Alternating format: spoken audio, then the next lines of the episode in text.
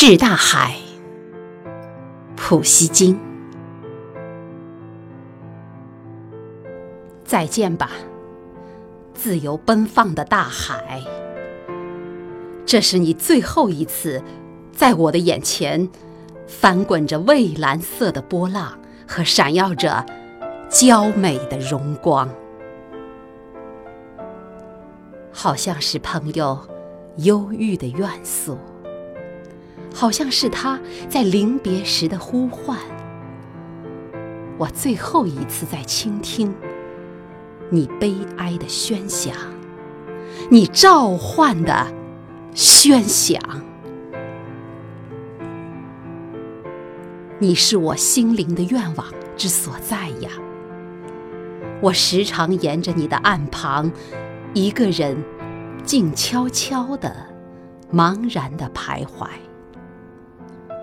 还因为那个隐秘的愿望而苦恼心伤。我多么热爱你的回音，热爱你阴沉的声调，你深渊的音响，还有那黄昏时分的寂静和那反复无常的激情。渔夫们的温顺的风范。靠了你的任性的保护，在波涛之间勇敢的飞航。但当你汹涌起来而无法控制时，大群的船只就会覆亡。我曾想永远的离开你这寂寞、静止不动的海岸。怀着狂欢之情祝贺你，并任我的诗歌顺着你的波涛奔向远方。但是，我却未能如愿以偿。你等待着，你召唤着，而我却被束缚住。我的心灵的挣扎完全归于枉然，我被一种强烈的热情所魅惑，使我留在你的岸旁。有什么好怜惜呢？现在哪儿才是我要奔向的无忧无虑的路径？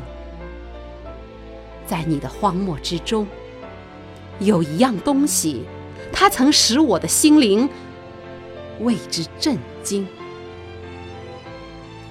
那是一处峭岩，一座光荣的坟墓，在那儿沉浸在寒冷的睡梦中的，是一些威严的回忆。拿破仑就在那儿消亡，在那儿，他长眠在苦难之中。而紧跟他之后，正像风暴的喧响一样，另一个天才又飞离我们而去。他是我们思想上的另一个君主，为自由之神所背弃着的歌者消失了。他把自己的桂冠留在世上。阴恶的天气喧腾起来吧！激荡起来吧！哦，大海呀，是他曾经将你歌唱，你的形象反映在他的身上，他是用你的精神塑造成长，正像你一样，他威严深远而深沉，正像你一样，什么？都不能使他屈服投降。世界空虚了，大海呀，你现在要把我带到什么地方？人们的命运到处都是一样，凡是有着幸福的地方，那儿早就有人在守卫。或许是开明的贤者，或许是暴虐的君王。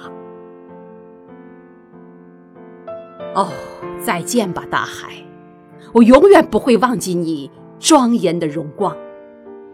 我将长久的、长久的倾听你在黄昏时分的轰响。